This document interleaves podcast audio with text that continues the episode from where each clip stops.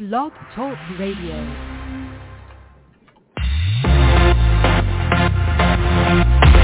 We're live. Live from Chicago and Las Vegas. You're tuned in to the show that's always on top of what's trending. It's Page One. It's Page One. With Levar and Mary.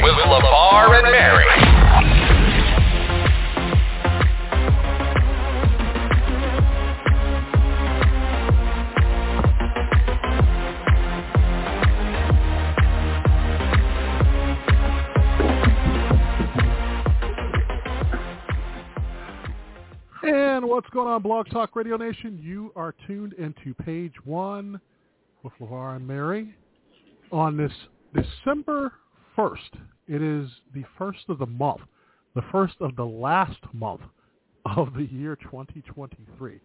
I feel like, I know on the first of the month, some people, I think it's rabbit or something like that that they usually say at the beginning of the month. I have no idea. But let's hope that it's a bunch of good luck. But we're glad that you are with us wherever you are. As we begin, like I said, the final month of the year. For those of you who have listened all year, we thank you. And for those of you who are tuning in for the first time, where have you been? But we're glad that you're here. And we also have a special guest with us tonight. I want to introduce him. I'm going to let my wonderful friend Mary, who joins me, introduce him. How are you? We are great. Yay! And just so that we know, we are live on another platform. So hi to everybody that's on that other platform. We've already got chatters, but with us, with us is Lassing or Chris, whichever one you want to go by. Hello. Hey everyone. What's going on, Chris? I don't have a clip that says Chris. Just we're glad that you're with us tonight. I know Chris was with us. Looks like actually a month or two ago. July. Well, I don't know. The months run together. I have no idea anymore. We're glad to have you back here. Now I know the weather is. I don't know, Chris. Is the weather cooler here than it is? Than the UK, or is it about the same? No, it's a lot colder over there now. Oh, see, I don't feel bad. Now here in Chicago, it's probably colder than there. Probably. Yeah. Probably. I mean, we were in the 60s, so I don't think that it's going to be an issue here. To being warmer than most places, but hey, what do you do? Now, tonight, actually, the good thing about having Chris here, because I know sometimes for those of you who listen to us, not only on every platform or on Spotify or wherever you listen to us, I know that sometimes we may come across an issue in which we probably need a little bit more clarification, especially when it comes to our friends across the pond.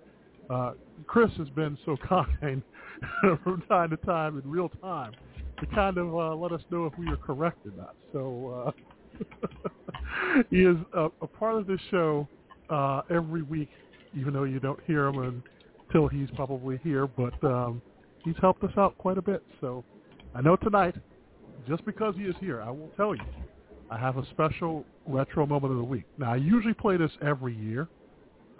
Since Chris is here tonight, I will play the clip again. I'll explain it once it gets played, but we'll have that later. Coming up in just a couple of minutes. Why is my voice going out on me all of a sudden? I was fine all day. Anyway, coming up momentarily is the Almanac.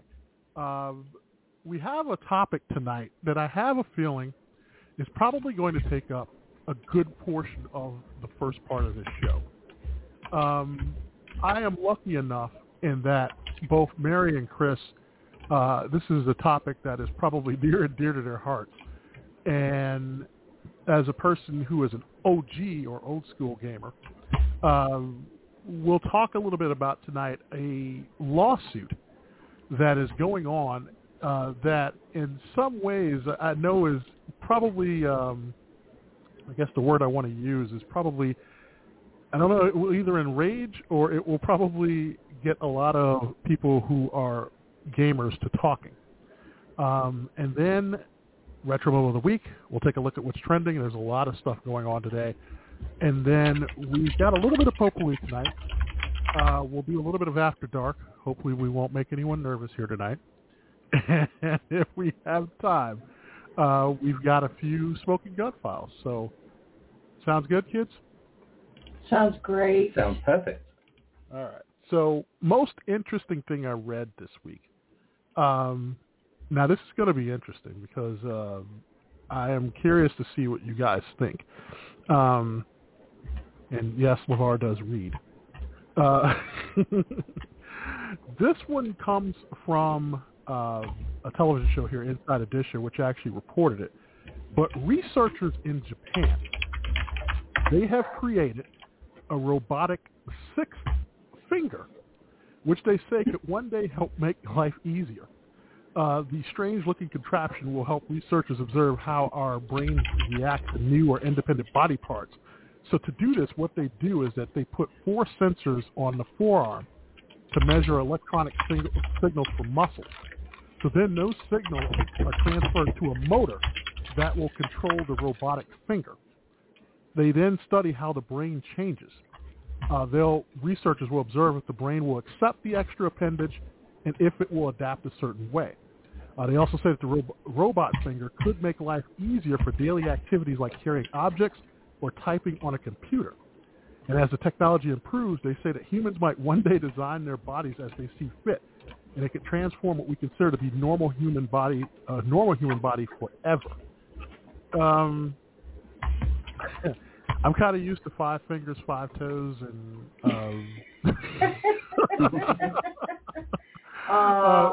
don't be a luddite. Would you guys want to add an extra appendage if you could? Wait, are we in the After Dark segment yet? No, we're not. But I mean, I guess we can start early. Then no. I don't know. I mean, maybe. Sometimes it depends on how well we could get to use to, like, type. Like, that would make typing a resume really fast. Really? Coding. You think about it, you get an extra finger in there. Depends. I really don't know. I mean, having an extra toe, 10 fingers, 10 toes, 20 digits, unless you want to count an extra one for some odd reason. I mean, the toes. I don't think I need a new toe. I already stumble enough. Pedicures would be a lot longer. Like I said, I already run into the furniture that jumps out at me enough as it is, so I don't need more to hurt. But it'd be well, I guess with the brain sensor, it probably would tell you it would hurt. As we get more into the future with certain things, I don't know, like the extra finger. I mean, the keyboards are already small, so I would think that there could be, because we're used to when we type or when we grow up, fingers on the home row. It wasn't built for a fifth finger on the home row. So, I don't know. I don't know where it would come in handy. Like, typing, you already got fingers to do that. So, and carrying stuff, I mean, what's a sixth finger going to do? You could probably add one more, I don't know. Will it really help? I don't know. That's just me. But I think they're done talking about the other. Well, it says appendage, so, and even for guys, who would want? I don't know if I want to add an extra. Never mind. We'll keep it clean. I felt like I was going off onto a tangent there, and I'm not going to do that. Anyway, I think normally at this point, well, we'll get to the almanac because I want to get to this story because I know there's a lot of we're going to be talking about for a second. But like I said, it's the 1st of December. So today, it is National Pie Day. P-I-E, the pie that you eat. I do know that someone here likes pumpkin pie, correct? Yes. Chris, do you have a favorite pie? Not sure. Strawberry. I mean, wait. I like some sort of fruit pie. Okay. In the UK. Yes. Pie. Yes. Because everybody has apparently different definitions of pie. Fill me in. Okay, so we have like a meat pie, chicken, steak, that sort of dinnery pie. What makes it a pie? The crust. It's got to be the crust. So is it under the crust or over the crust? Both. You got to have it a round dish with a top. With a top. Yeah, that's a pie. So it's a fully encased. So a pumpkin pie does not normally have a top crust.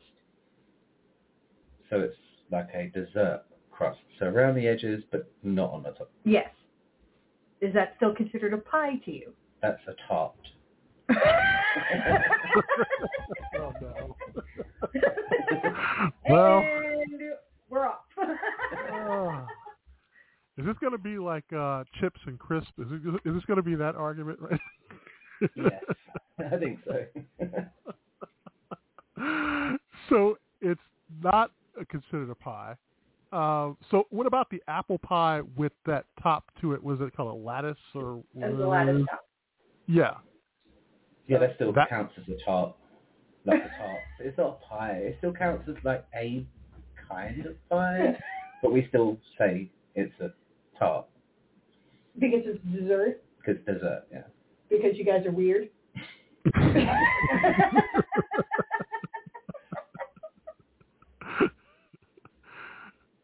I don't know anymore. Now you made me rethink pies altogether. It's an amazing thing. I did not know that. So if I go over to the UK and I ask for a pumpkin pie or an apple pie, I'm not going to get it in the form that I think it's going to come in. No, definitely not. Oh. I'm not even going to start into a hostess pie, so that we won't even go there. I mean, they might sugarcoat it and say, "Here you go." Yeah. Pie is pie, I guess, no matter where you're at. But here it is National Pie Day. It is also Antarctica Day. The first Friday in December is National Bartender Day. I had silence there, but you can thank the bartender.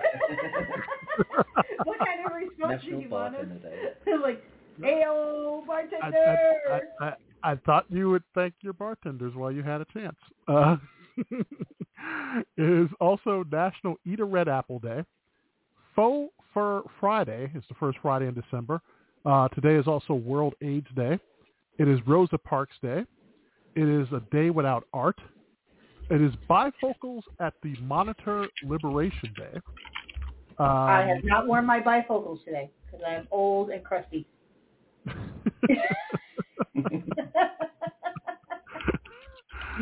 So yes. National Play Outside Day is the first Saturday of every month. That's tomorrow. It's also National Fritters Day tomorrow.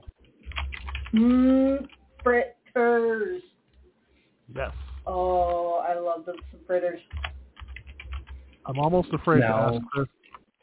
Yeah. A fritter is, okay. A fritter is sweet fried dough. Okay, so we have like pineapple fritters or apple fritters, but they're covered in batter and then fried. Yes. Yeah. Okay. Oh, yeah. Okay. Okay, that's universal. We can all agree on that one. Okay. Thank you.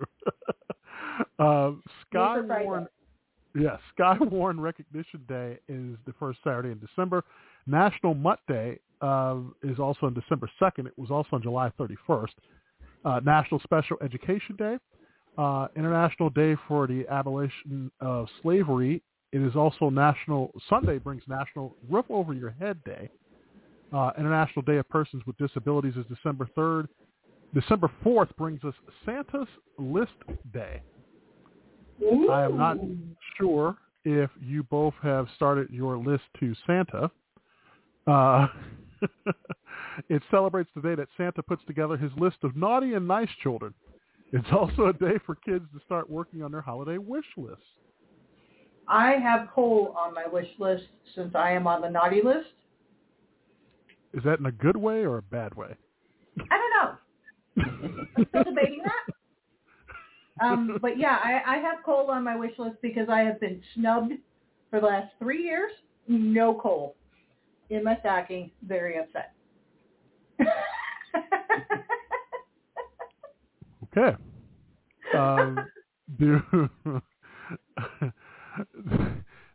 So am I the only one? Well, I hope I'm not the only one. But growing up, I think it's safe to say that each one of us probably on this show has put together a wish list for Santa, correct? Correct. Yes. Okay. All right. So I don't feel alone. I used to have drafts. I had my first draft, second draft. Now that's something that no. That's just you. That's you. That's just me. Well, no, it kept changing.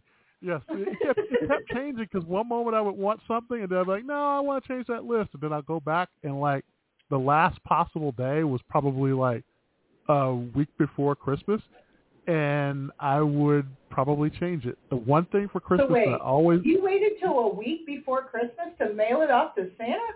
Or did you drop it off to the Santa that's at the mall? To mail it off to Santa? Oh, you are a last-minute person. I am like, no, this is going off first thing because I have a long list of wants. And I would like you to have plenty of time to pick it up before they run out in the stores.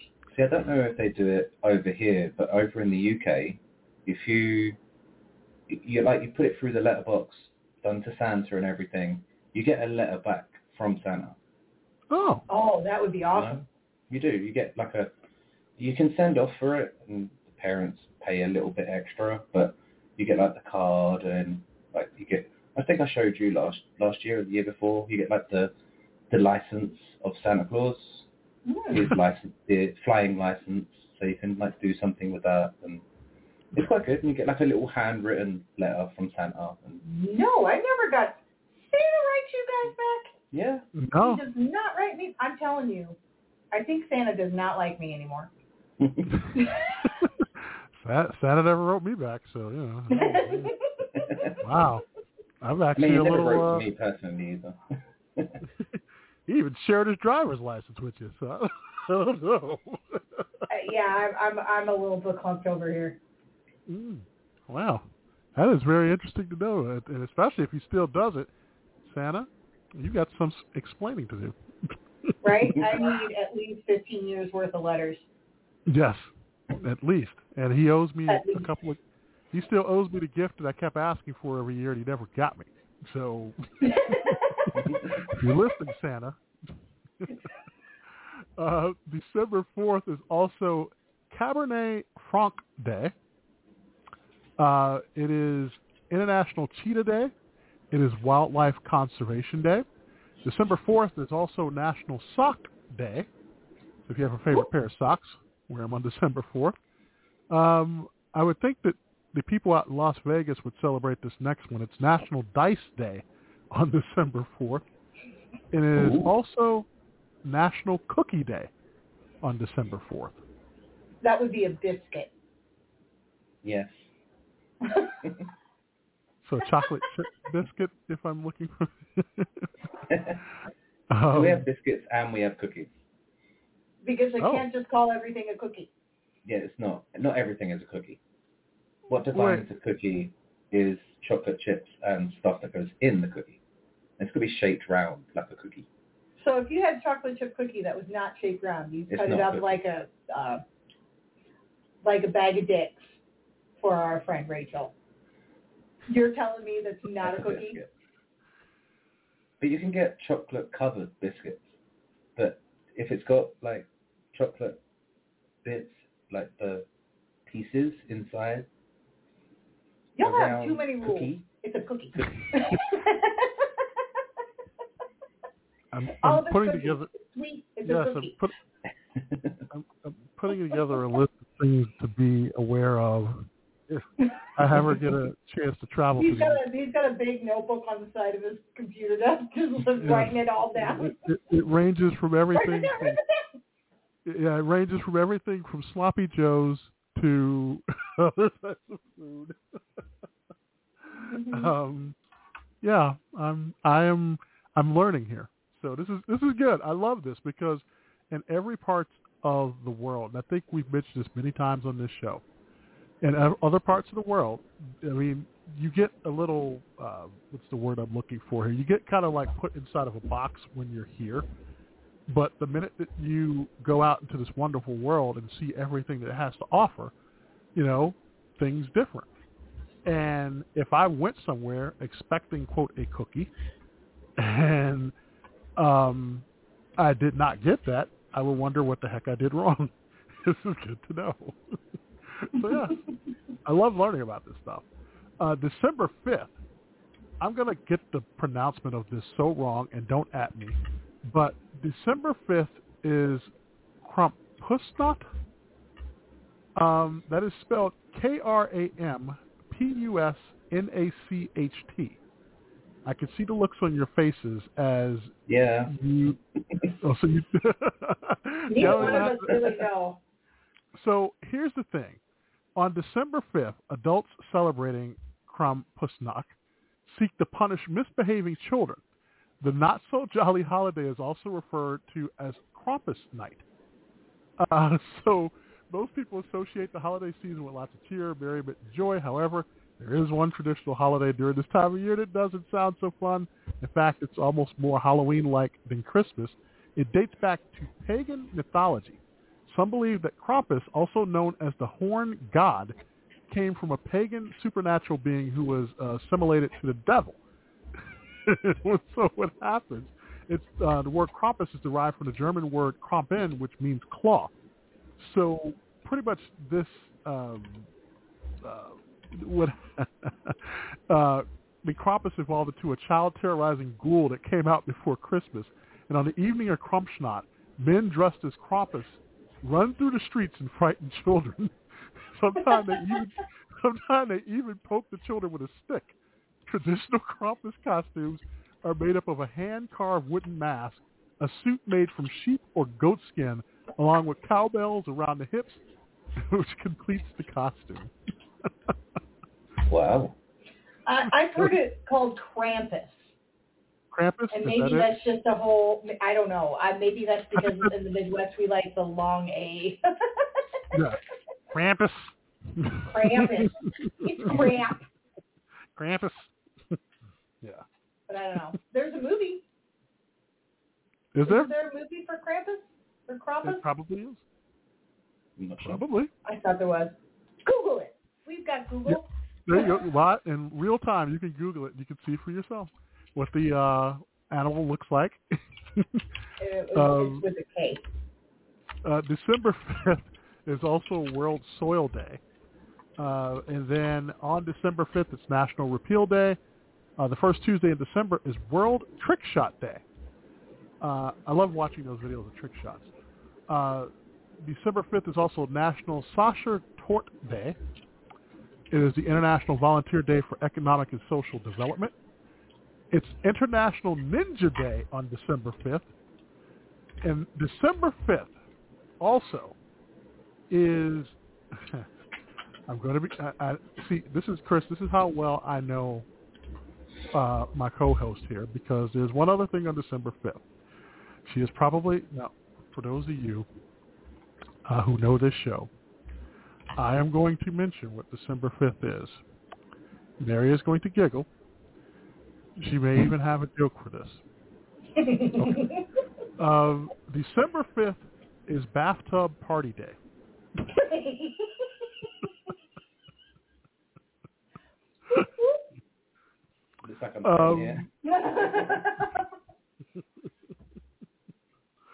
Dub, got the cloud in my tub. Yeah, it encourages all of us to skip the ordinary shower and linger in the tub instead. I like lingering in tubs.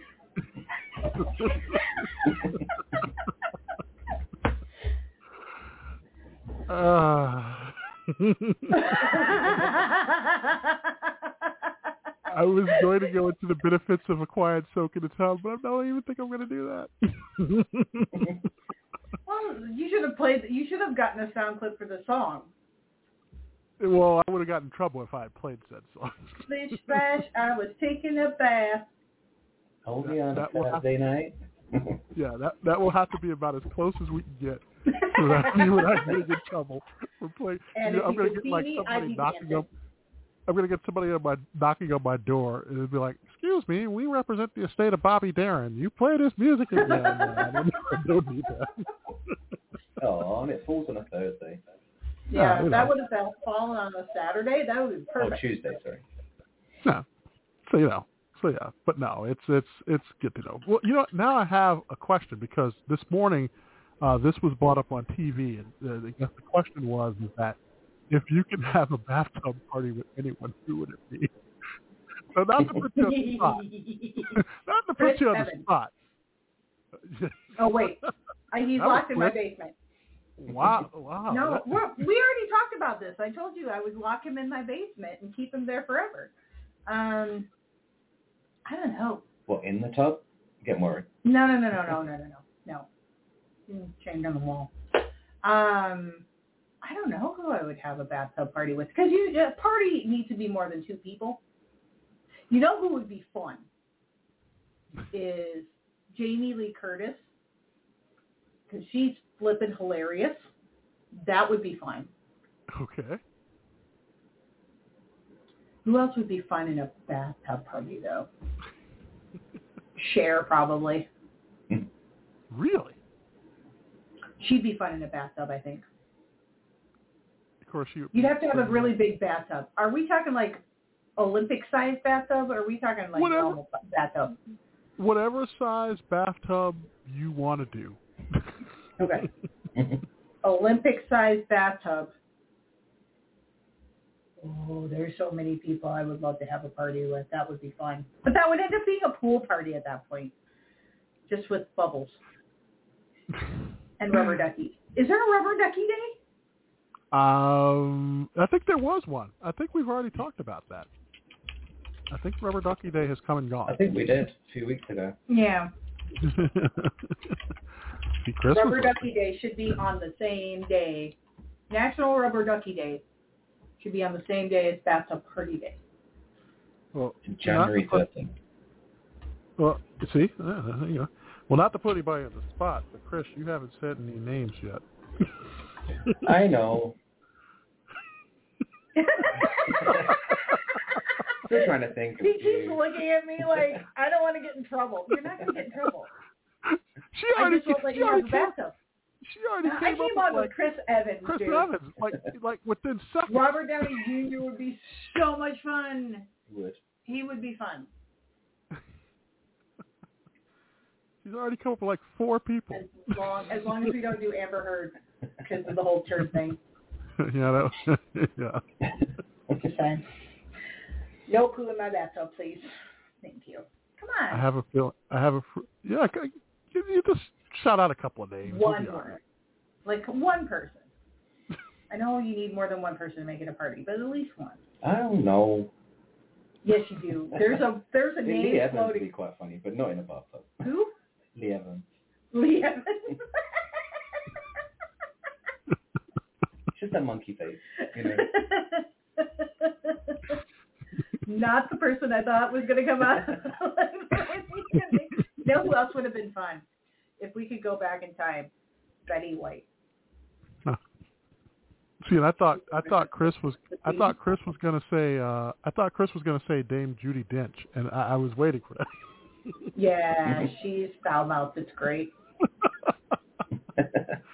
What's her name? Kate Beckinsale? Question mark. I'm asking you. Yeah. Oh. Maybe. He's trying so hard not to get into trouble. You're not going to get in trouble. There are no witnesses. Should we have Mary leave the room while you actually tell me who the person is?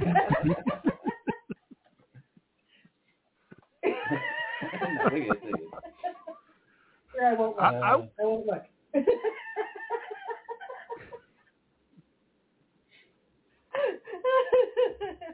Ooh. Margot, that's a good one. So we got a chat saying Margot Robbie. I would love that too, actually. She's a lot of fun, too. That would be very nice. All right, Mr. Evans. What? Names? Who, me? Who would be in your party? Ooh. There are some people that some people don't know. Who, I mean, if we're thinking mainstream people, that was actually, you know what? In light of it all, I would invite Dolly Parton to the bathtub party. In her cowgirl uniform? If she wants to wear it. But I mean, personally, if I was inviting people to a bathtub party, I see a lot of people that I would invite to a bathtub party are people who are like popular, like, you know, like Twitter famous or like Instagram famous. Like a lot of people wouldn't know them. I would invite, see, mine would be a bunch of people who I probably have interviewed for the 411 Lounge or probably somebody who I haven't.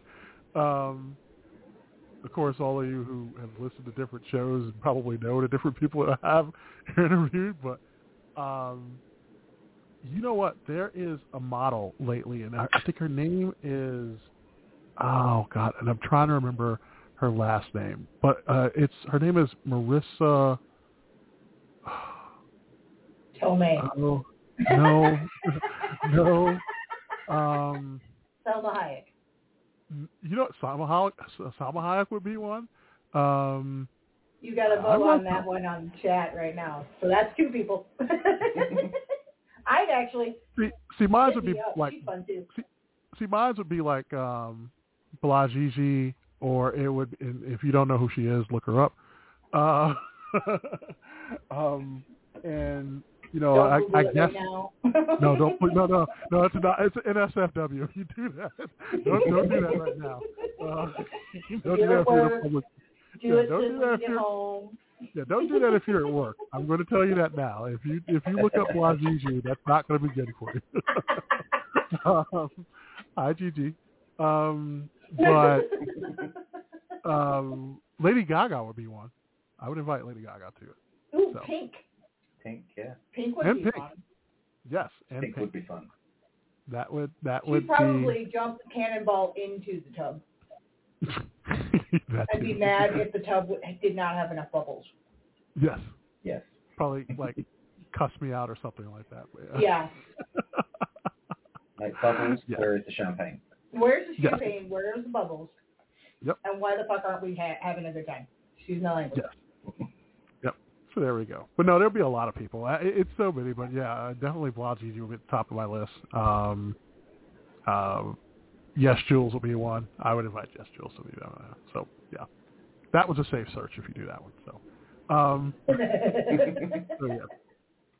But yes, so that would be my bathtub party. But December 6th, I didn't even get to the rest of the calendar.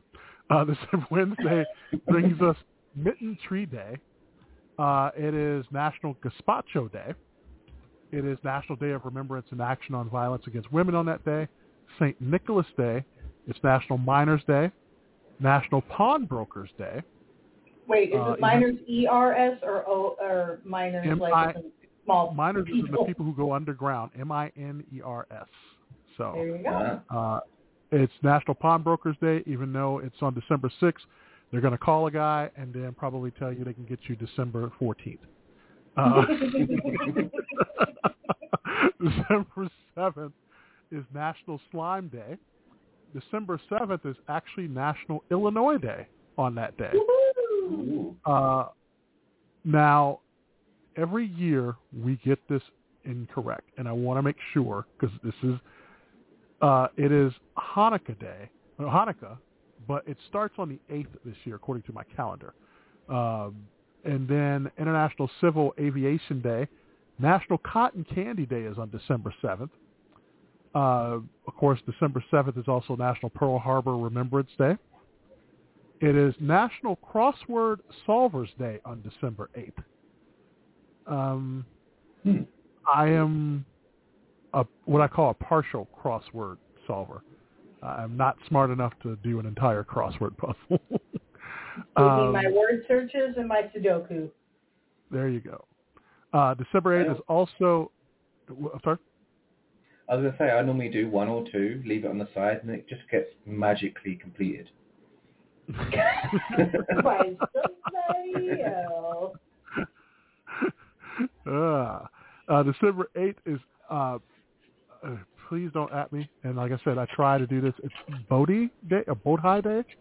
That is a, when Buddhists celebrate the day that the Siddhartha Gautama achieved enlightenment through meditation. The second Friday in December, because I'll give you a heads up on next Friday because we won't be here, it's National Salesperson Day. National Brownie Day is coming up on December 8th. December 8th is, with the cookies. Yes. December 8th is also Pretend to be a Time Traveler Day. Somehow I have a feeling that has to do with Doctor Who. Doctor Who is a Time Lord, so... Yeah. And actually, it's down here. The shows that had to do with time travel, Doctor Who, Quantum Leap, Outlander, Voyagers, The Time Tunnel, True Calling, Continuum, Fringe, and 11/22/63. Of course, famous books include The Time Machine by H.G. Wells, A Connecticut Yankee and King Arthur's Court by Mark Twain, and Harry Potter and the Prisoner of Azkaban. Yes. It's just a few. So, as I said, we aren't here next week, but I'm going to give you a heads up as to some days that are coming. Lutefisk Day is coming up December 9th. Yum. World Techno Day is December 9th. Any techno fans here?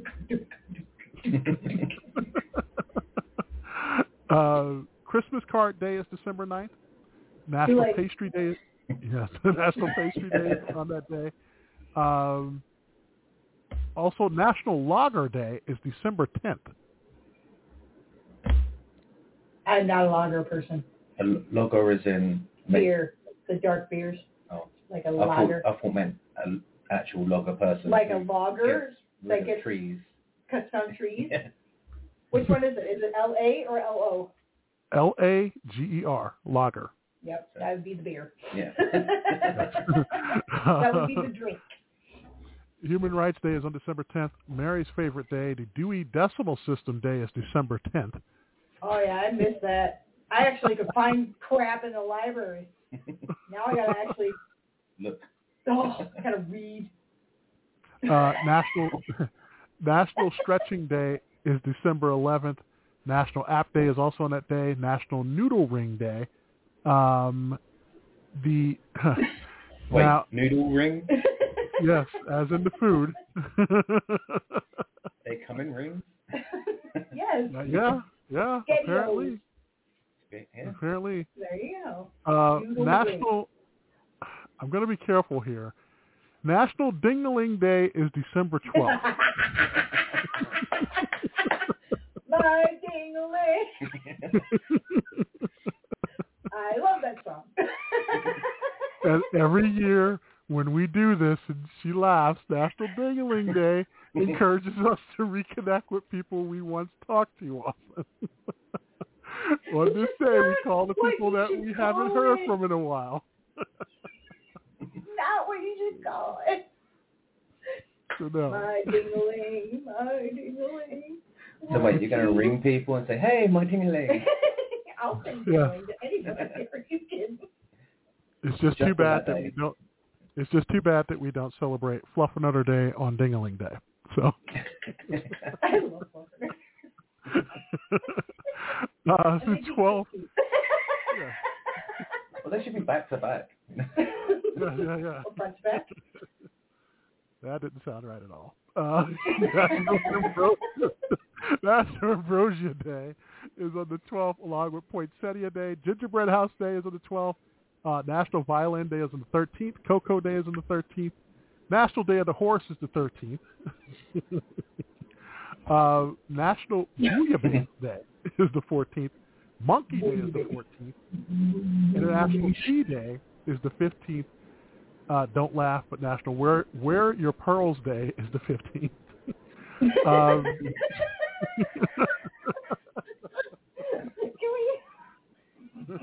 This just gets worse as this goes along. And by the time that we see by the time we see you on December 15th, a couple of weeks from today, it is National Ugly Christmas Sweater Day, so I hope that you all have your ugly Christmas sweaters also. I have a new ugly Christmas sweater that I am going to update with some lights.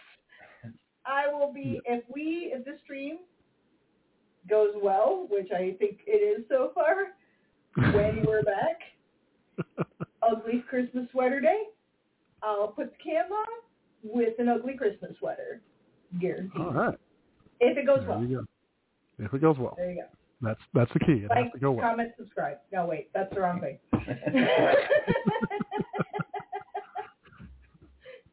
Oh, Lordy. So here's what we're going to do. Here's what we're going to do, because we're way past the halfway point. That lasted a little bit longer than I thought it was going to last. So let's get Retro Moment of the Week out of the way, and then when we come back, we'll talk about this gaming story, because I know I want to give it the proper time that I'm going to give it. So Retro Moment of the Week is next. One is in honor of Chris being here, because he will know more about, well, he'll know more about one of these commercials than we will here in the States. And then another one, I think last week we had the Chipmunks for alphabets, but back in the 60s, the Chipmunks actually also hawked another item as well, a very popular item.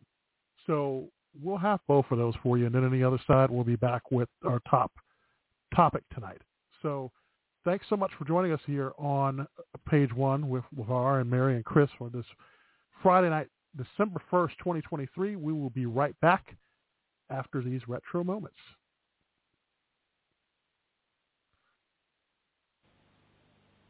The latest, greatest, ever more spectacular Woolworths Christmas show. EMI, Super Chrome, tapes that come in threes. Tell a tale, tape and book, helps a child to read.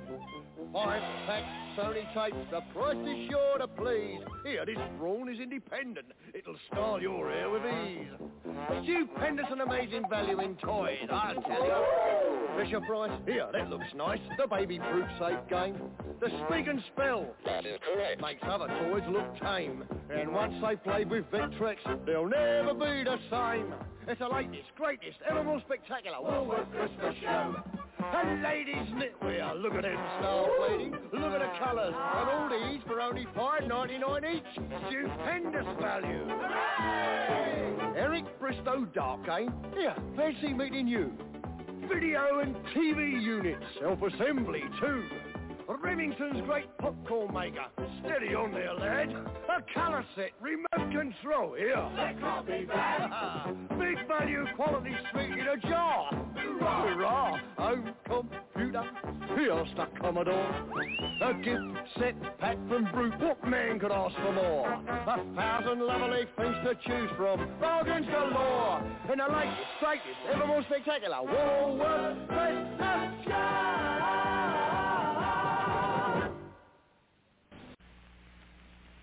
All right now, boys, how about a little dinner music? Okay, Dave, what'll we sing?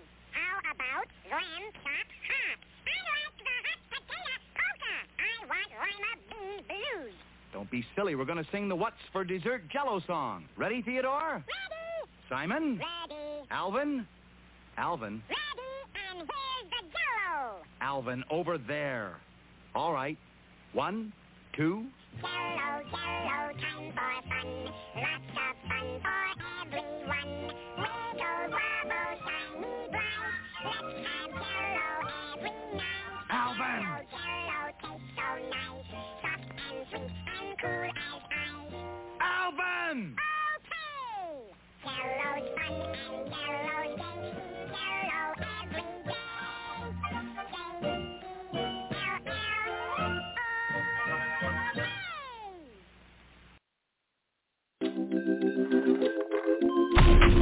You're listening to Page One with Levar and Mary, your source for all the current topics and news you need to know.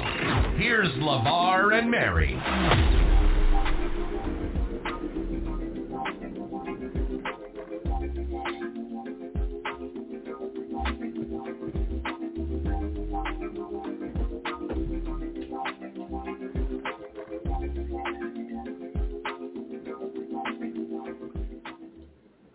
Welcome back to page one for this Friday night, December 1st.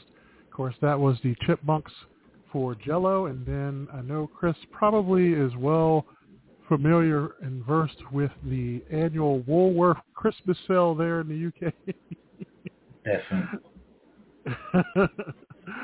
So yeah. Definitely.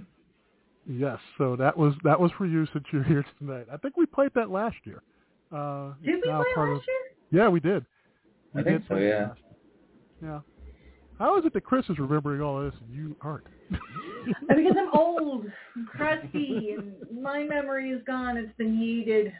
It's not important. But, you know, like Mr. Clean, that's important. I remember that. Yeah, that we remember. Yeah. Oh, and a hello, I guess, to all of you who are listening elsewhere tonight. Twitch. And to all of you everywhere else. Of course, you can catch us Friday nights here, 10 p.m. in the East, 9 p.m. in the Central, way out in the West at about 7 o'clock. And then in the UK, Chris, we're on at what time? 3 o'clock in the morning. Ah. Yes. I really thank you all if you're up at 3 o'clock in the morning listening to us. Yeah. Or wherever you may be.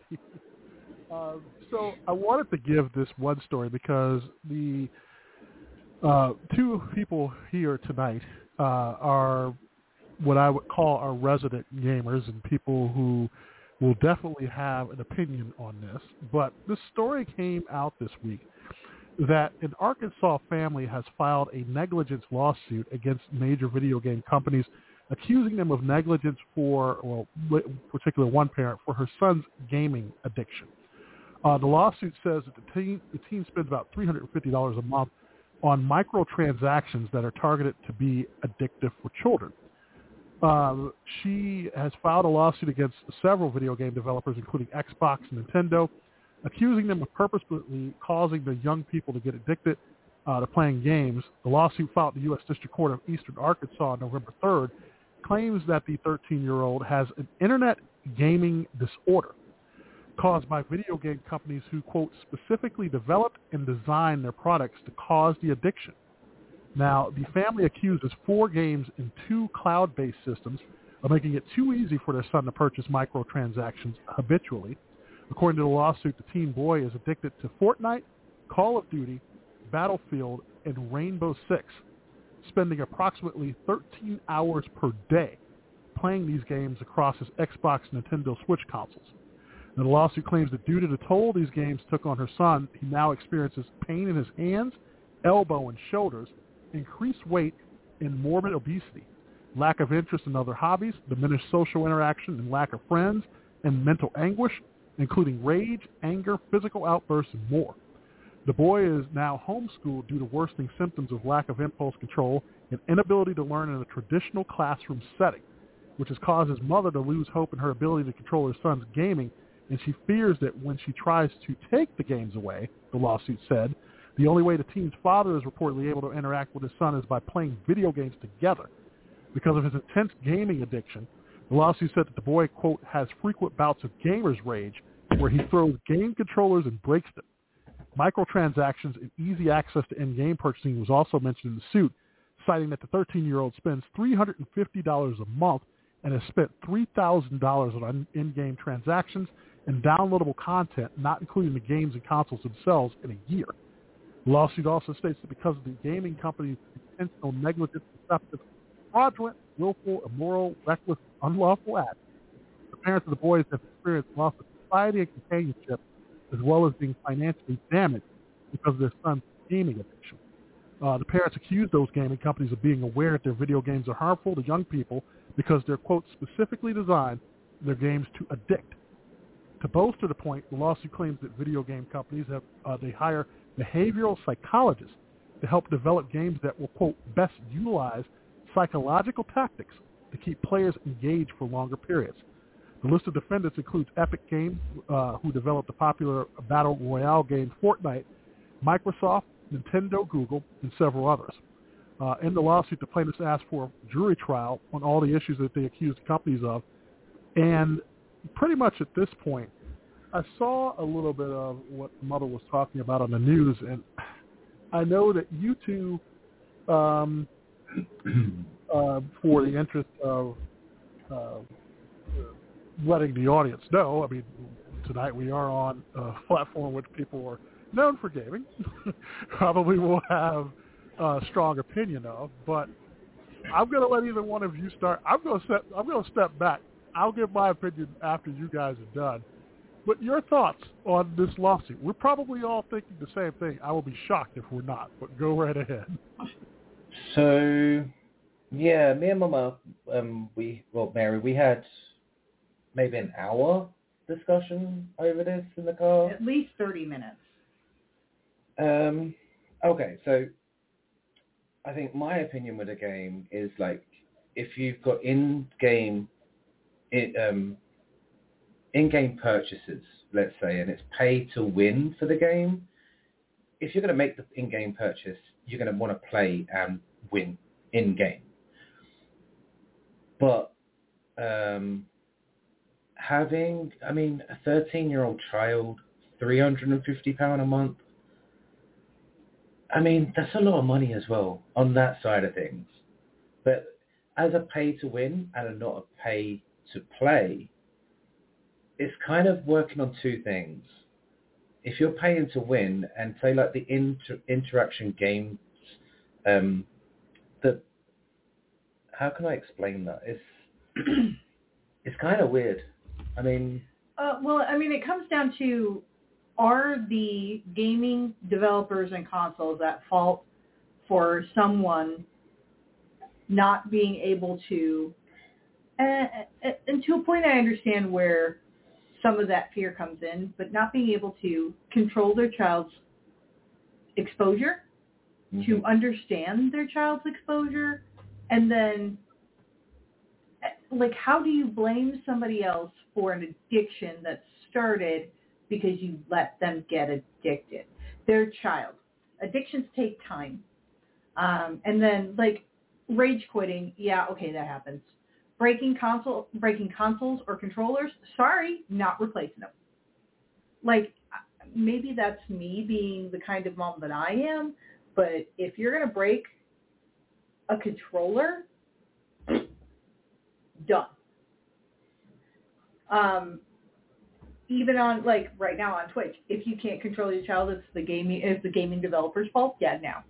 Like, I wish that would be the easy out. That seems like the easy out, but you can't. I don't know. I guess I lack some of that empathy. I get what they're saying, and the games are made to entice you to play. That's how they make their money. It's the same way with gambling. It's the same way. That's how they make their money. They need you to buy their games, and buy their downloads, and buy their, you know, the purchases, the microtransactions, the DLC, any of those things. That's what they do. That's how they make their money. I want you to get addicted to bread. That's how I make my money. I make bread. And now I want to make best bread that makes you come back and buy my bread again. That's all they're doing. I'm not going to sue the bread company because now I have a beer gut from your bread. You know, we were talking about it earlier. Like, if I was to buy a game and there's game purchases in the game, if I can't earn them purchases while playing the game, I'm sorry, that's going to lose my interest in playing.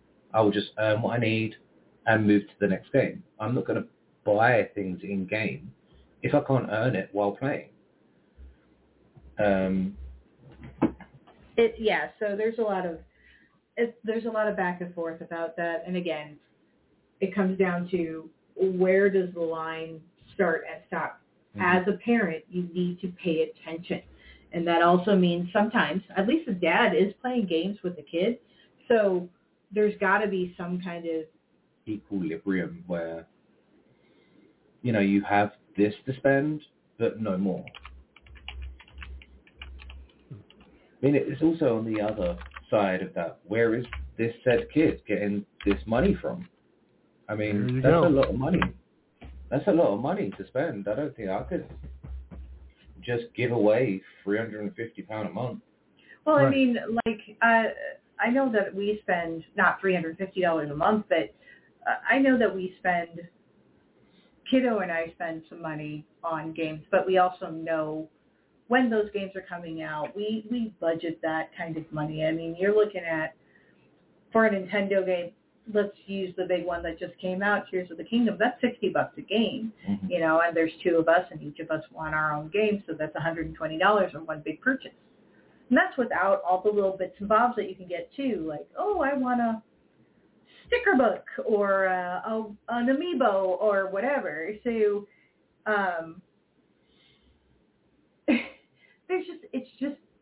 you have to know what you're spending it on. But, yeah, $350 a month? I don't spend that kind of money on other than, like, groceries. I think that's what I spend it on. I'm trying to think. Like, my car payment's that much. Kind of going to grab a little bit from both of you, because I think we're all kind of on the same page. But, you know, one of the things that I think I took out of this story was that there seemed, and I hope, and I'm not one to place a lot of blame on either way, but first of all, I hope that the child gets the help that he needs and that he's able to be a functioning member of society at some point. No one here is going to deny that part to it. Second, as parents, you know, somewhere I would hope that they would take some form of responsibility themselves, because like Chris said, where is a 13-year-old getting money like this to spend? You know, when I was growing up, I remember when the Nintendo Entertainment System first came out, we got it for Christmas. And I remember we were so excited, and we were allowed to open up one Christmas gift. We knew what it was. We opened it up at about 10 o'clock Christmas Eve, started playing it, and like around 1 a.m., Mom's like, hey, turn it off. Go to bed. You're done. Go to bed, yeah. It's done, you know? And I'm not going to sit there and throw a controller, because if I sat there and threw a controller, right, I would probably permanently have, like, a broken arm. But, right. 13 you know, hours? Where is this kid getting that kind of time to play games? Shut it off. So, and if I'm dad, I'm not sitting, because it's almost like you're kind of, like, enabling it by sitting down to play games with him just that you can talk to him? Really? I'm sorry, but if an adult who should be pretty much the person that knows best is telling you, hey, you need to kind of like snap out of it and talk to the rest of us and act, you know, in a normal setting. Because like this kid, he's doing nothing but lashing out because he can't do what he wants to do. You know, I don't know if this is going to be a viable lawsuit. I'm not an attorney. I'm not a legal eagle. I don't know. But there's a lot of questions here. Yeah, there's a lot of questions here because, you know, there has to be some form of responsibility from the family as to what are they doing. You know, are you limiting his time? You know, it's kind of like if you go and you eat a bunch of food, no, if you went and ate a ton of chicken at KFC, yeah, that's fine, but they don't probably... They're not going to tell you, hey, you can't have 5 buckets to yourself. It's there, but moderation.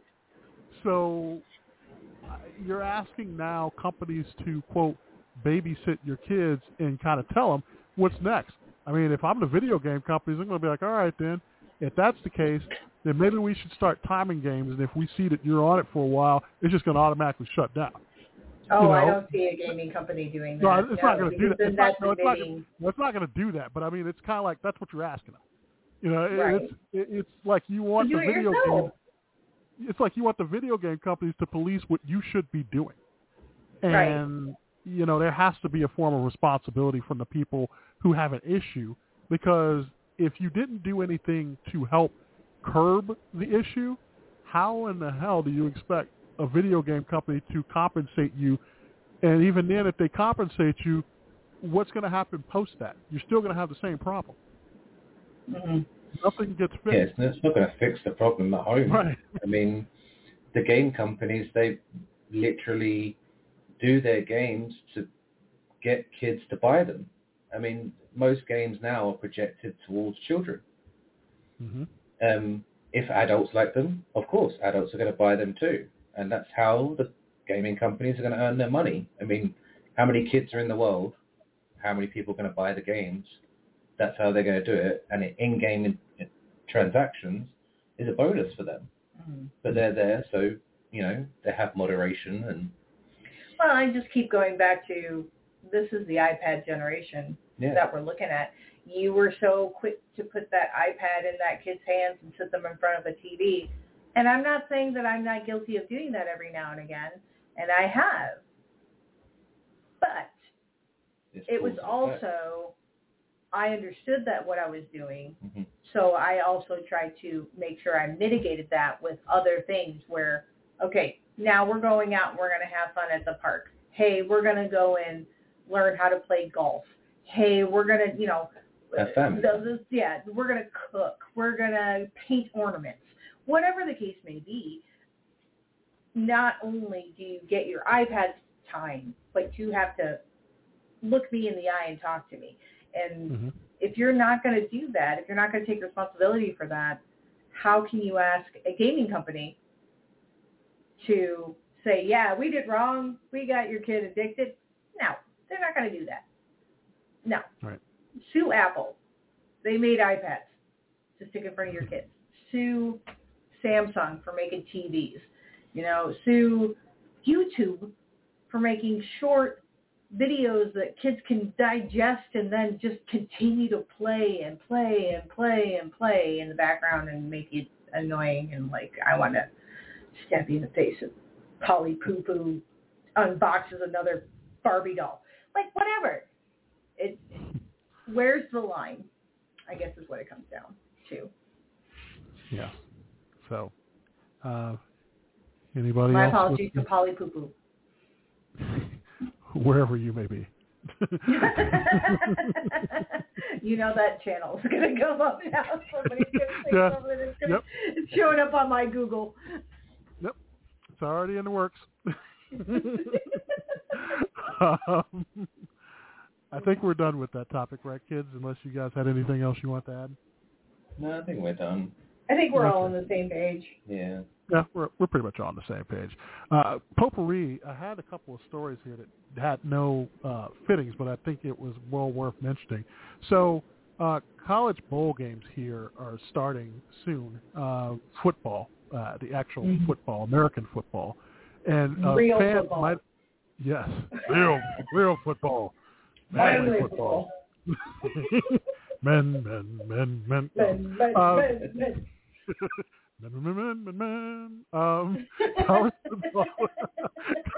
football fans might have thought that the food celebration at bowl games reached their zenith at the Duke's Mayo Bowl, where the winning coach gets a tub of mayonnaise dumped over his head. That is an actual thing. But the bar has now been raised, or lower depending on your opinion. The new Pop-Tarts Bowl won't just have a mascot that interacts with fans, players, and coaches. The team will have an opportunity to eat the mascot. That's correct. The Pop-Tarts Bowl will boast the first edible mascot, and the winning team will be encouraged to take a bite of the costume. The bowl matchup featuring teams from the ACC and Big 12 is scheduled for December 28th. It'll be televised on ESPN. It's played in Orlando. The game was formerly known as the Cheez-It Bowl for the past three seasons. But yes, you will have an opportunity to actually take a bite out of crime. Yes. Also, you better be cute underneath that mascot uniform. I'm just saying, if I'm going to be biting, I would like dinner. And then, of course, from the Too Good to Be True department, but it also had a negative effect. It was a simple plan. Business tends to slow down at Red Lobster locations during the third and fourth quarters, so its parent company, Thai Union, launched a new promotion. For $20, customers could eat as much shrimp as they wanted. The promotion has been a tradition at the chain for more than 18 years, but in June, the company announced that endless shrimp would become a permanent fixture on the menu. They knew that the price was cheap, but the idea was to bring more traffic into the restaurants. Turns out the plan turned out to be a little too well. The company said in third quarter earnings that more customers took advantage of the seafood chain's ultimate endless shrimp than expected. The key reason for the chain's roughly $11 million loss in the third quarter of 2023. For $20, wow, guests could choose two shrimps to start off with and keep ordering from there. The options range from coconut shrimp, linguine Alfredo, to grilled shrimp skewers. Red Lobster saw a traffic increase of 2% compared to last quarter and 4% compared to the previous year, but the company didn't expect the proportion of customers choosing to participate in the deal to be as high. And it says, on this promotion, we don't earn a lot of money. At $22, we don't. The idea was just to bring traffic. They have been increasing their prices incrementally on the deal, first from 20 to 22, and now selling at 25. So, yeah. Not a good business plan. Why would you think that people would take advantage of it? Everything is so expensive, and you're telling me I can get endless shrimp. If you're a shrimp person, if you like your seafood and you don't got gout, shrimp part of the gout thing, or if you got some kind of other medical condition that you can't have shellfish, allergies, etc., why wouldn't you take advantage? It's freaking shrimp. I don't know. I love their shrimp like we need to. Like, I'm sorry. Throw some Alfredo. Chicken Alfredo. Mac and cheese. Actually, I have a story about mac and cheese coming up. But before that, though, Merriam-Webster announced their word of the year for 2023. The word is authentic.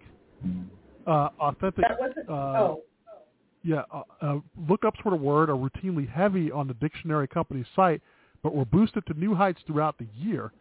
And they saw 2023 a kind of crisis in authenticity. So what they realize is that when we question authenticity, we value it even more. They said that the team doesn't delve into the reasons people head for dictionaries and websites in search of specific words. Rather, they chase the data on lookup spikes and world events that correlate. This time around, there was no particularly huge boost at any given time, but a consistency to the increased traffic or interest in the word authentic. This was the year of artificial intelligence for sure, but also a moment when the chat GPT maker OpenAI suffered a leadership crisis. Taylor Swift, Prince Harry, chased after authenticity in their words and deeds, and Elon Musk, of course, we don't even go there, but authentic is the 2023 word of the year from them.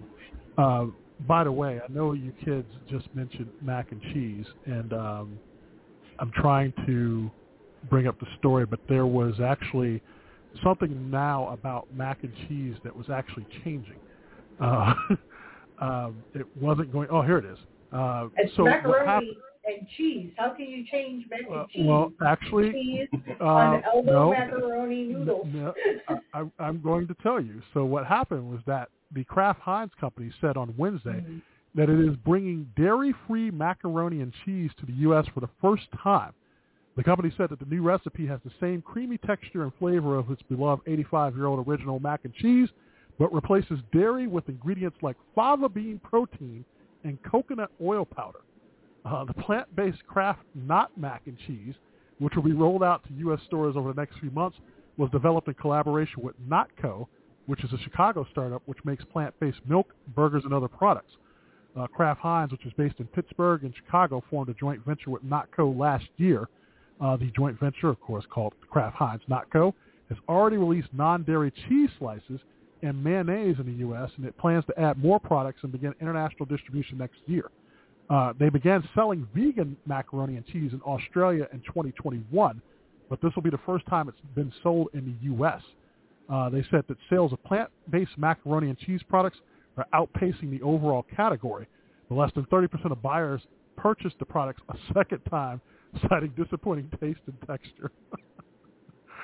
So as long as it's still bright orange, neon, whatever color it is, that cheese powder, I am down. I can't guarantee that, and I don't know what color that will actually be when it's said and done. I guess yay or nay to plant-based mac and cheese. Christopher? I mean... That is a thing. It's then not mac and cheese. It's mac and not cheese. That should be just a brand name, mac and not cheese. It's not mac and cheese. I'm going to say no. I'm going to go with no. Definitely no. Yes, it's, give me my dairy. Okay. So no mac and cheese for any of you. I guess not. No, I'll regular mac and cheese. Yeah. Yeah, I guess so. Taking real quick a look at what is trending tonight so that you kids know. It's Friday night. Actually, we have some sports going on here. Washington and Oregon is playing in the Pac-12 title game. So I don't have a score. According to this, it looks like Oregon. No, I'm going to get a score on that. Unfortunately, I'm not. It's not pulling up for me, but they're playing tonight. SmackDown is trending tonight because it's wrestling. Also trending today, a little bit of sad news. Former Supreme Court Justice Sandra Day O'Connor passed away at the age of 93. She was the first woman to serve on the U.S. Supreme Court. Also trending is the rapper and reality star Bad Baby, who is known for the Catch Me Outside from Dr. Phil. She posted a picture online today showing a baby bump, so she is expecting. No word yet on when the baby is due. But she is now expecting to catch her in the delivery room. Got the score for the game. You do have the score. Yeah. 27-24 Washington in the fourth quarter. Thank you. With about 9 left. Thank you for that update. I know Washington was leading early on, 20 to 9 they were leading. So that's a huge shift. The game's getting a little too close for comfort. Also trending tonight is Macaulay Culkin, who got his star on the Hollywood Walk of Fame today. Of course, the actor known for Home Alone. Actually, one of the funny things was that his mom from Home Alone, Catherine O'Hara, was there to introduce him. But he's married. Here's the one thing. He's married to also another child star, Brenda Song, who was on Sweet Life of Zach and Cody. And they have a child together, and during the ceremony, he actually thanked her. And he said that, that she's given him purpose. And they have 2 boys. And I thought about that. I was like, he was one of the biggest stars of the 90s, and she was probably one of the most well-known teen stars of the early 2000s. So power couple right there. But that is what is trending tonight besides sports, wrestling, some television, and yes. Yeah. That's what's going on trending. So here's what we're going to do. We've got After Dark coming up. I usually, at this point, will give you all the warning that our After Dark segment, if you have not heard it before, is meant for more mature audiences.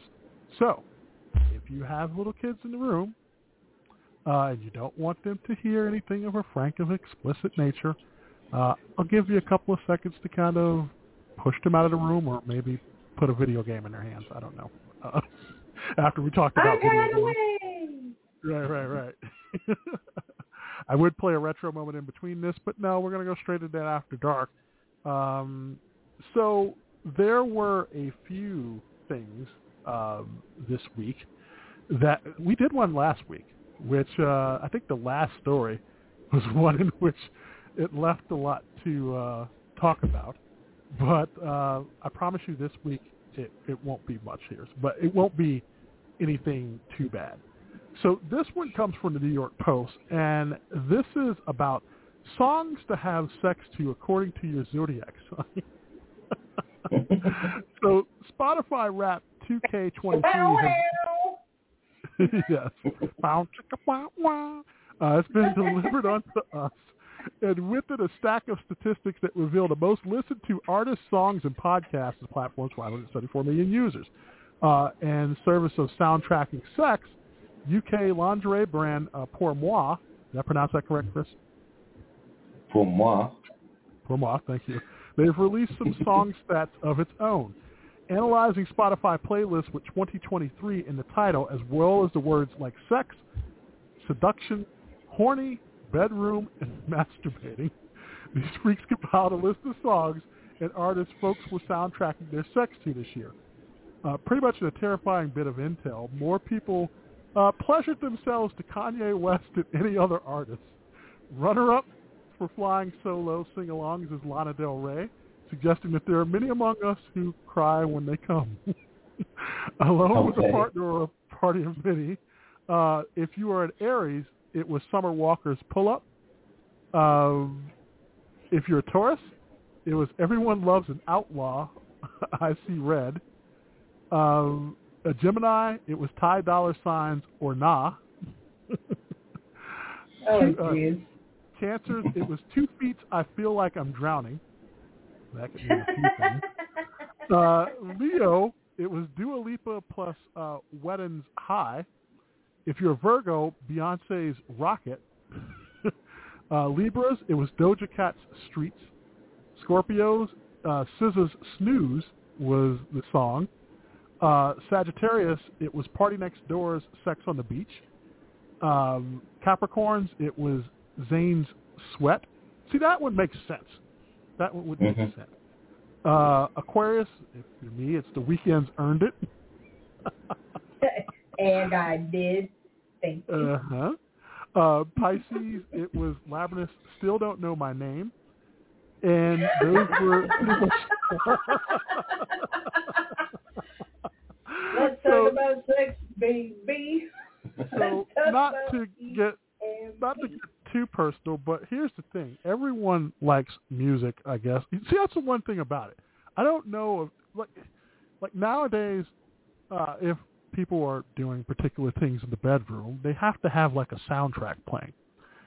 It seems like a lot of it is either like rap or something else, or maybe popular music. And I remember once Johnny Carson years ago asked Frank Sinatra, he said, you know, so many people probably made out to your music, what do you make out to? And I think Sinatra at that time said that it was like more classical music. He didn't listen to his own music, it was classical music. So that leaves to mind here, and we're all adults in this room.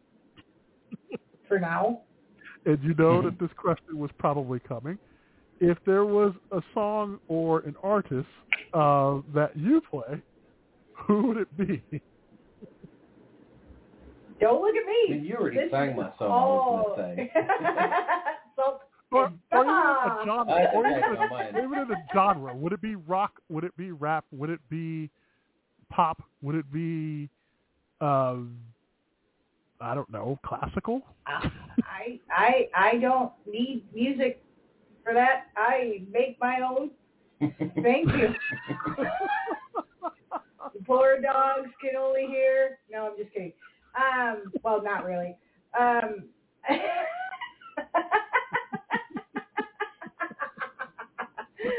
Nothing religious, so not Christian.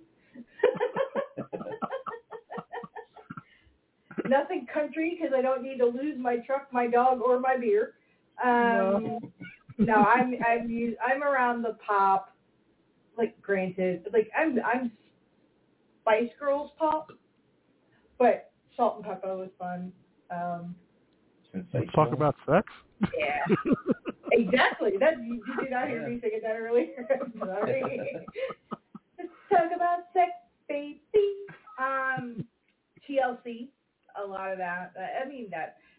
That's that kind of era, right? Yeah, that era is my jams.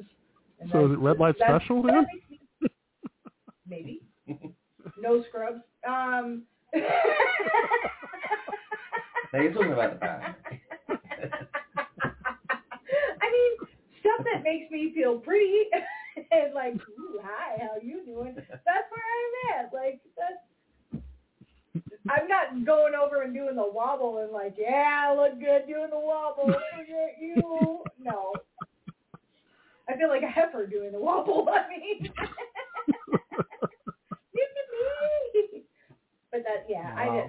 I don't need a soundtrack. If it's good, let's back that up. If I need a soundtrack, it ain't good. Because now I'm not thinking about, no, because now I'm singing in my head. Like, I got my own little dance floor, and I'm singing in my head. So, and if you're coming out there with Barry White, although, take that one back. That was all right. If you're coming out there with, like, Frank Sinatra, then I'm like, nah. I'm really all right. show you right. Big Cosby though does have a great voice, so I'll go. but some people though nowadays, when it comes to that, they play music because they feel like it's kind of almost like, you know, when athletes come out and it's like warm up, it's like the music kind of gets them going. And like a lot of people now with popular music and especially like rap, you know, well, it's they like, ain't doing it right. But some people need, I don't know if it's like as a buffer so that, you know, any noises that may occur. I'm embarrassed because I'm kissing somebody else's face and things are happening in my body. That is a natural thing. I do you need music? No. Definitely not. Do you need music? I'm looking at everybody. Do you need music? How about you, Levar? Do you need music? No, man. No. we got. Ain't nobody got time for that. Because here's what happens. Because here's what happens. If you're playing music, and then somewhere in between, you know, a song comes on that you really don't want to hear. Do you really want somebody to stop and be like, oh, wait, let me switch it to something I want to hear? What if it's your jam and you're like, whoa, I need this. Like, right. Give me a minute. This is my jam. Ooh.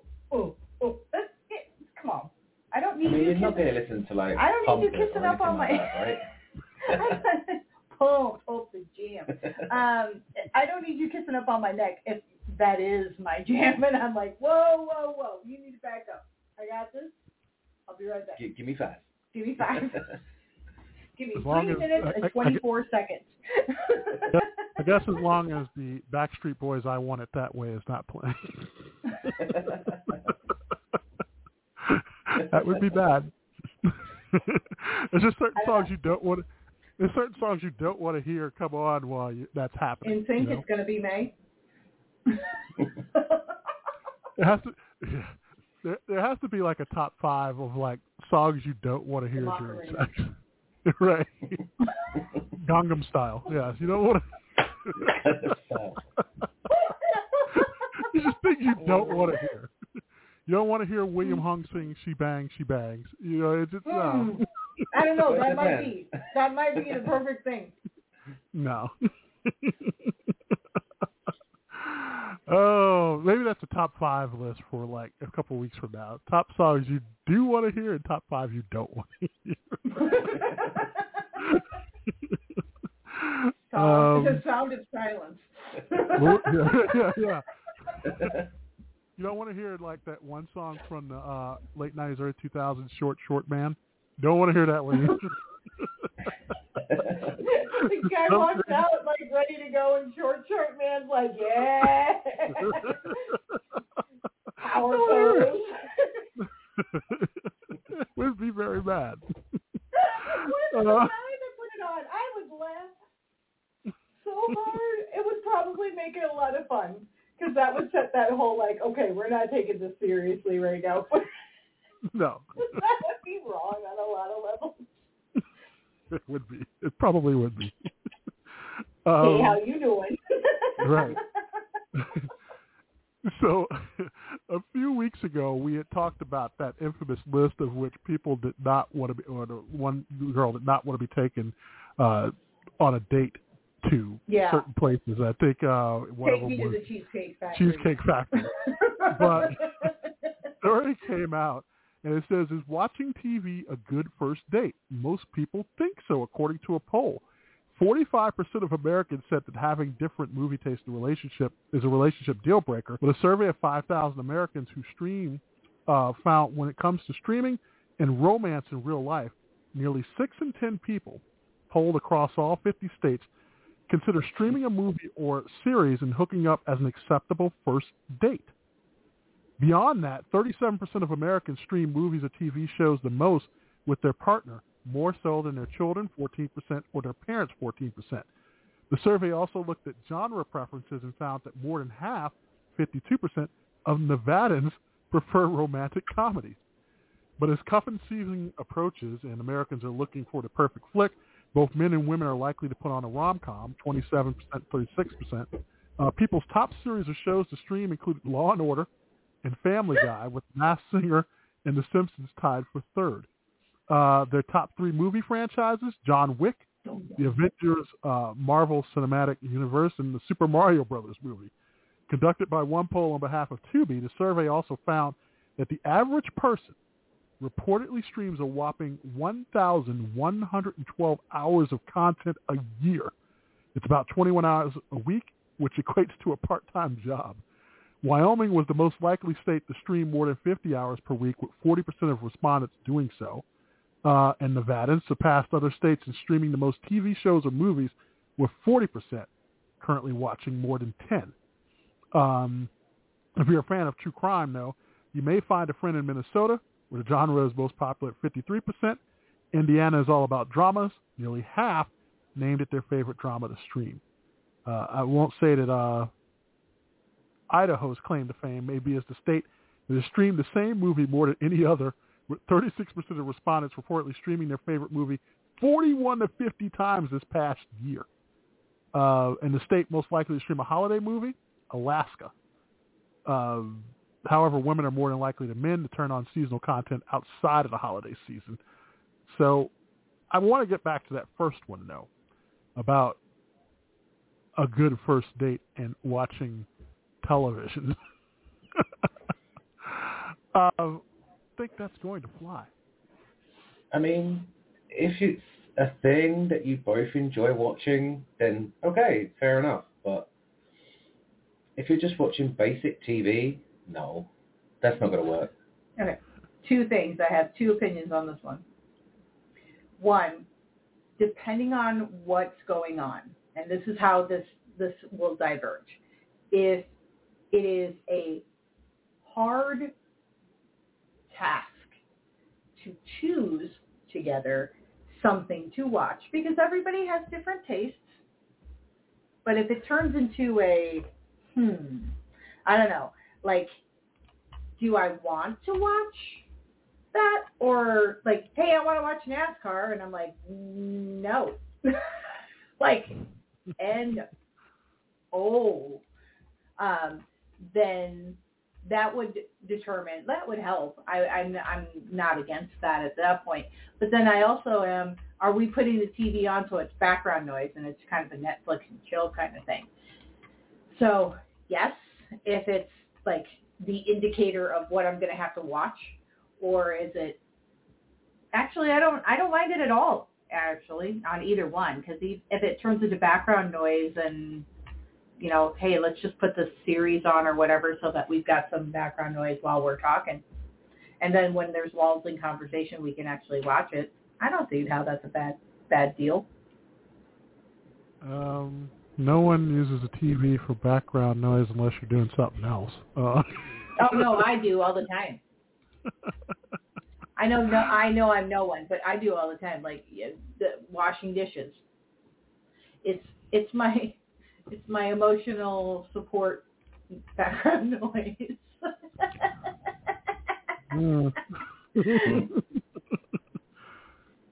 And I could tell Chris is going to be quiet on that one, and he's not going to add it. He's not going to add. I'm not going to add to that one. Yes. He knows better. He witnesses. Yes. This last one makes me question social media. So there is... Hydrate. Don't forget to drink something. Sorry. We just got a notification. So hydrate. Oh, well, then we're all hydrate. So I've got water here. So hold on a second. While we're doing this, This is going to be your ASMR of probably me drinking something.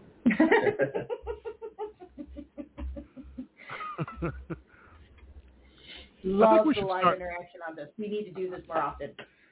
I think what we should do is that, and I did question it, so coming soon, we're probably going to have the ASMR moment of Zen.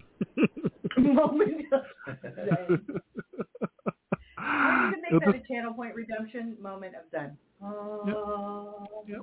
There you go. And breathe. Yes, and breathe.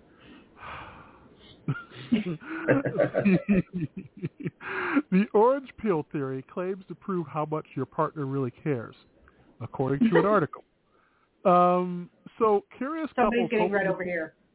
Just letting you know. Yeah. Oh. Was that from the breathing, or is this from the story that we're about to go through? From the story. Okay. Just making sure. Curious couples hoping to find out how much their partners really care are putting their relationship to the test using the suddenly viral orange peel theory. Popularized on TikTok, the theory claims that when your other half performs a small act of service, something that you're capable of doing on your own, like peeling an orange without being asked, their action reveals how well they know you and how likely they are to take care of you now and in the future. This could play out with your partner choosing to peel your orange because they know that you hate getting sticky citrus juice all over your fingers, or because they don't want you to get sick and want to make it one step easier for you to load up on vitamin C. The hashtag orange peel theory has already amassed 25.5 million views on the popular social media site as people around the world share the small ways that they've discovered how much their partner cares. In one viral video, a woman named Jenna shared how her boyfriend showed his love for simply by running to the grocery store. The avid baker explained that she had recently been complaining about her ongoing struggle to successfully separate egg whites and yolk while working due to her long nails. His response, bring her a supply of both already separated with deep church. It was honestly just a little rant that I didn't pay much attention to because it wasn't a big deal, just a little moment of frustration. But he saw me, Jenna noted in the video. Never thought egg whites would make me cry. On the less heartwarming side of things, one Reddit user revealed how the theory led her to break up with her boyfriend. The woman said that she asked her partner of 7 months to do a few simple favors like tying her hair up and putting her towel in the dryer to warm it up, both of which he questioned and did not do. The method worked and made me see that I do a lot more for him than he does for me, the woman said. Our relationship is not going to end because of my towel not being warm or my hair not being up, but because I realized that I'm just selling for a lazy man. She explained that her test led her to notice the imbalance in the relationship as her partner takes advantage of all she does for him without returning the favor. Some have pointed out that the theory can be applied to just about any relationship, romantic or no, from colleagues to teachers to best friends. It's an easy way to find out who's going to be there in a crisis. So we talked about this a while back because acts of service are one of the 5 love languages as defined by Dr. Gary Chapman, whose research has broken into the mainstream in recent years. The 5 love languages, words of affirmation, quality time, physical touch, acts of service, and receiving gifts, which describe how people express and prefer to receive love and understanding, has been shown to improve relationships. Is an act of service such as the orange peel theory important to you? Do you want to go first? This is one of those times when a cam would be great because the look on my face. When I saw the article earlier, I was just, okay, I saw the pictures and I was like, okay, before I even read anything, it's just a man and a woman and an orange. And I was like, okay, there must be 2 ways of peeling an orange at some point. I mean, and then I read on and I was like, oh, actually, it's not all about the orange. But yeah, I mean, like, I put in the effort. I mean, if you do, you do. If you don't, I'm sorry, it's not going to work. Kind of thing, like you do the washing up, you take the rubbish out. The what? You do the washing up and you take the rubbish out. Trash. Okay, yeah, I gotcha. Okay. No, here's the thing. If I understand the love languages, and it kind of sucks when somebody's like, I'm breaking up with, this relationship is not going to work because they don't respond to my love language or they question my love language. I get that. But you have to kind of know your own. And just because they are not doing acts of service doesn't mean that they're not conveying their affection or their notice for you, because they may not speak that language. That may be a foreign language to them. My big one is I have three that rotate: quality time, acts of service, and physical touch are my three that rotate, and it just really depends on that time of the month. Yes, I did say that. So it really does just depend on if I want you touching me today, then that's my go-to. I need that. But then I'm also the first person to reach out and be like, hey, I need my hugs. I need my cuddles. I need my, hold my hand, tell me I'm pretty. But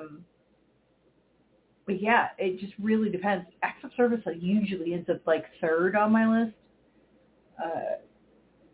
Probably because I'm more of a physical touch person and really want that quality time. So it just really depends. But I'm not going to get all up in arms if you don't peel my orange. I'm a big girl now. I can peel my own oranges. Thanks. But I get it. You just have to know your partner's language and hope that you can speak it. Somehow, I'd like to believe that.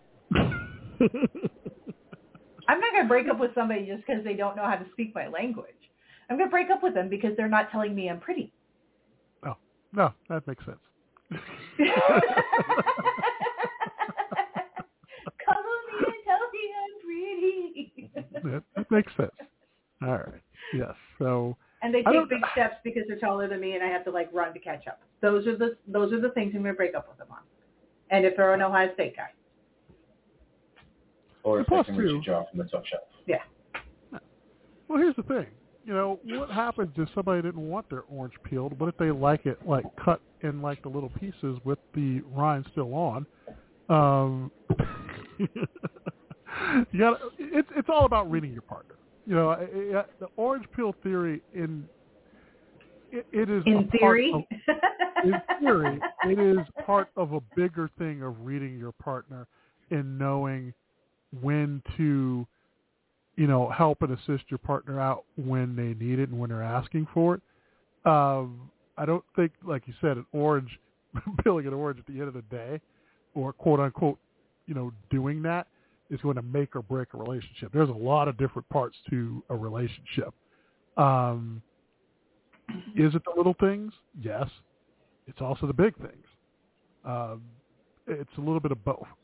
So, yeah, the orange peel theory, I think that's it's got to be a Gen Z thing. What are you saying, we're old? Wait, I am old.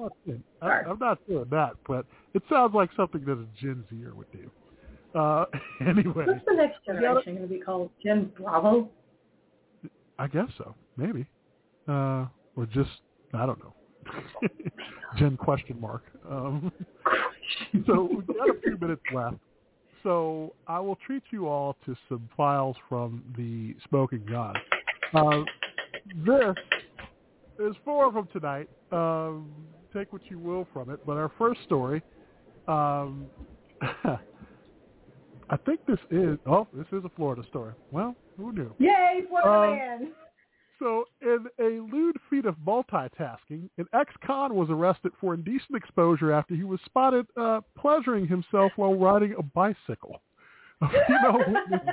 Told cops that she spotted a man, later identified as Timothy Graham, exposing himself, pleasuring while riding his bicycle Friday in a parking lot in Indian Shores, which is a Gulf Coast town south of Clearwater, Florida. Graham was later stopped by the cops, and the victim said she was 100% confident that he was the man she saw pleasuring himself on the bike around 5 a.m. When he was first contacted by police, the zipper to his pants was down, according to a criminal complaint. Graham, who claimed to have been sleeping in the park, was asked if he had engaged in the lewd conduct. The defendant advised he was in the park, charged with the exposure of sexual organs. They make it sound so clean. Graham, whose address is listed as an apartment building in a nearby Lago, was booked into the county jail where he remains locked up in lieu of $150 bond on the misdemeanor count. But then again, that leads us to the next story. Which hold on, I have a question, though, because okay. I'm not a bike rider anymore. But how, I don't know. Was he riding in circles? I don't know. Was he riding? And I hope yeah, because if one hand's on the handlebars and the other hand is otherwise occupied, it's quite a feat. I was wondering how he did it, and I was hoping that he wasn't riding on a banana seat. Is it over left or the right? I mean, at least when he stops, he's got a stand. Yay for tripods. Okay, moving on. Or we could say that if he was self-pleasuring himself, he was riding on a unicycle.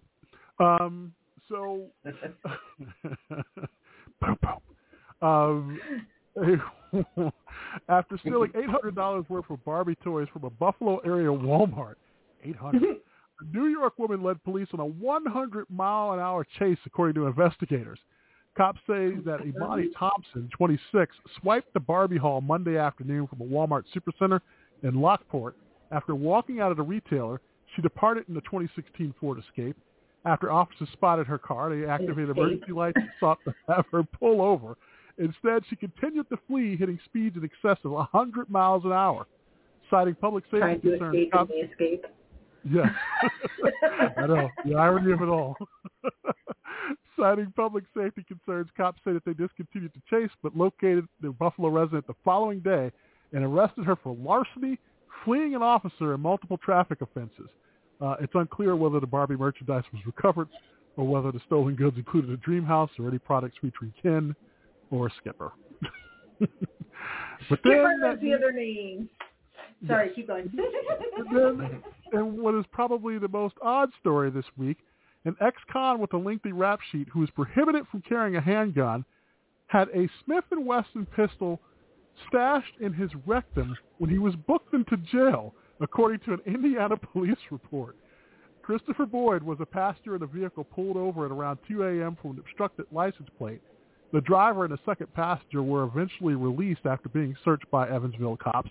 A pat-down of Boyd, however, turned up a small bag with multiple pills in his right sock. Boyd reportedly said he got the narcotics from his aunt Trish and believed the pills to be Percocet. He used a painkiller, he said, because he has a bullet lodged in his spine. Before being placed in a cruiser, Boyd was searched, though he claimed to be unable to spread his legs very far due to his spine injury. While searching in his groin area, Boyd tensed up, a cop noted, adding that he asked the suspect if he, quote, had anything stuffed in his groin or buttocks. Boyd stated that he did not. Upon arriving at the county jail, Boyd was now walking with a limp and appeared to be clenching his buttocks when he walked. He was then placed through a body scanner which detected a large object in his groin region. A strip search located two plastic bags containing marijuana tucked next to his scrotum. Police then sought to remove an unknown item from his rectum. While Boyd continued to clench his buttocks, a cop was able to see that the object that Boyd had in his rectum was a handgun. The weapon was subsequently removed from inside Boyd and secured in a patrol car. The report does not indicate whether the gun was loaded. The confiscated pistol was a Smith & Wesson Bodyguard, a .380 caliber weapon that weighs around 12 ounces and is about 5 inches long. With its micro frame size, the pistol is lightweight and simple to use and is perfectly suited for concealed carry. Of course, a police check of his criminal history revealed his prior convictions for attempted murder, burglary, and domestic battery. He's charged with an assortment of felony drug, gun and trafficking laws. He's being held without bond. Oh my God, that's some talent. Or maybe not talent, but he might be popular when he goes to jail. I did not say that out loud. I'm so mean. I'm so bad. This is why I'm on the naughty list. Well, it was a lot better. It was a lot better than the joke about discharge, but I wasn't going to say that. So. Well, you know, it just goes off the soap. You never know what might go off. And then a story that probably some women can relate to, but in this case, cops did not. SWAT team members were searching the backpack of 27-year-old Ariella Messina. And she had one request of law enforcement while they were doing that. Of course, they discovered methamphetamine and other narcotics. But her one request, don't take my dildo, she asked. The 27-year-old made this plea after investigators found a blue vibrator in the backpack. The backpack also contained her driver's license and a necklace with the name Ariella. By asking for her sex toy, police declared, she made it apparent that the backpack was hers, and she was aware of the contents inside. During the execution of a search warrant early Tuesday morning at her residence in Jensen Beach, Florida, cops also seized cocaine, meth, drug paraphernalia, and brass knuckles. She was one of five individuals arrested at the scene. In addition to her adult toy, police found a substance that tested positive for meth and muscle relaxants, for which she did not have a prescription. You know what? I'm on her side. Once you get a good toy, you don't want to share that, and you don't want to have to try to find a new one. Just, you know, you form a connection. I don't think they wanted her toy. I don't know. Maybe they did. SWAT teams can have female officers and male officers that like using toys. Uh-huh. Smart. Yeah, I don't think so. Nope. Don't think so. With that, yes. With that, the clock on the wall is telling us it is just about time to go. Chris, it has been a joy and a pleasure to have you here again. I will thank you for coming on. We did not make you sweat this time with anything in the adult conversation afterwards. You made it through. So how do you feel? No, you're good. It's been a pleasure to be on. And thank you very much, you and Mary, for having me. We'll have to do it again soon. All right. Any shout-outs before we leave for you? So we do have some shout-outs, like for the Twitch fam that have been out here. So thank you for joining us and having the stream up. I want this to continue. Hopefully this will continue to be a Friday night thing, at least for me, and then we can bring this to more people, share it with people if you know. So to Mad Dog, to Rachel, to Maya, thank you for coming in. Thank you for chatting. Thank you for giving your opinions and all of that. Other than that, we had a couple of birthdays. Oh. We've got, trying to think if there were any anniversaries. No, not yet. And then next week, I know we're not going to be here, but there'll be more birthdays coming up after that for sure. So I'm excited. Did you want to get those birthday wishes out of the way since we won't be here next week? No, I'll do them the following week. They'll get belated birthday wishes. They're going to take my birthday wishes when I give them. No, I'm just kidding. You're going to get it and you're going to like it. But I have done, with music in the background. Also, look for your cards, because apparently all the Christmas cards I sent out got there really fast this year. Better early than late. Right? That's pretty awesome. You know, I think if you had waited until probably next week, it probably would have been cutting it pretty close. So it would have been like 2025 by the time they got to some of the places. Right. But no, shout out to all of you on the stream tonight who have been listening. For those who generally listen to us on Spotify or on iTunes or on Apple or here on Blog Talk Radio, and special thanks to all of you. I will pop up throughout the week over on X at News Comment PTR. But yeah, I like this. Let's do this again through the streaming service because I like the feedback that we got. And, if you have any suggestions for us or stories or anything else, we definitely love that too. So with that, I will definitely tell you, schedule-wise, next week we aren't here, so you'll have to do without us. A happy Hanukkah to those who will be celebrating it starting next week. And then we'll back on the 15th. And then on the 22nd, it is our annual Festivus show. Festivus for the rest of it. Yes. And then one more show after that, which will be the 29th, which is our year-end show. So 3 shows left in the year. You will join us all for all of them. And until next time, for Chris, for Mary, I am Levar. Thanks so much for listening, everybody. Take care of yourselves and each other. We will see you 2 weeks from tonight, December 15th, 10 o'clock in the East, 9 o'clock Central Time. Thanks for listening, and we'll talk to you then. Bye. Bye.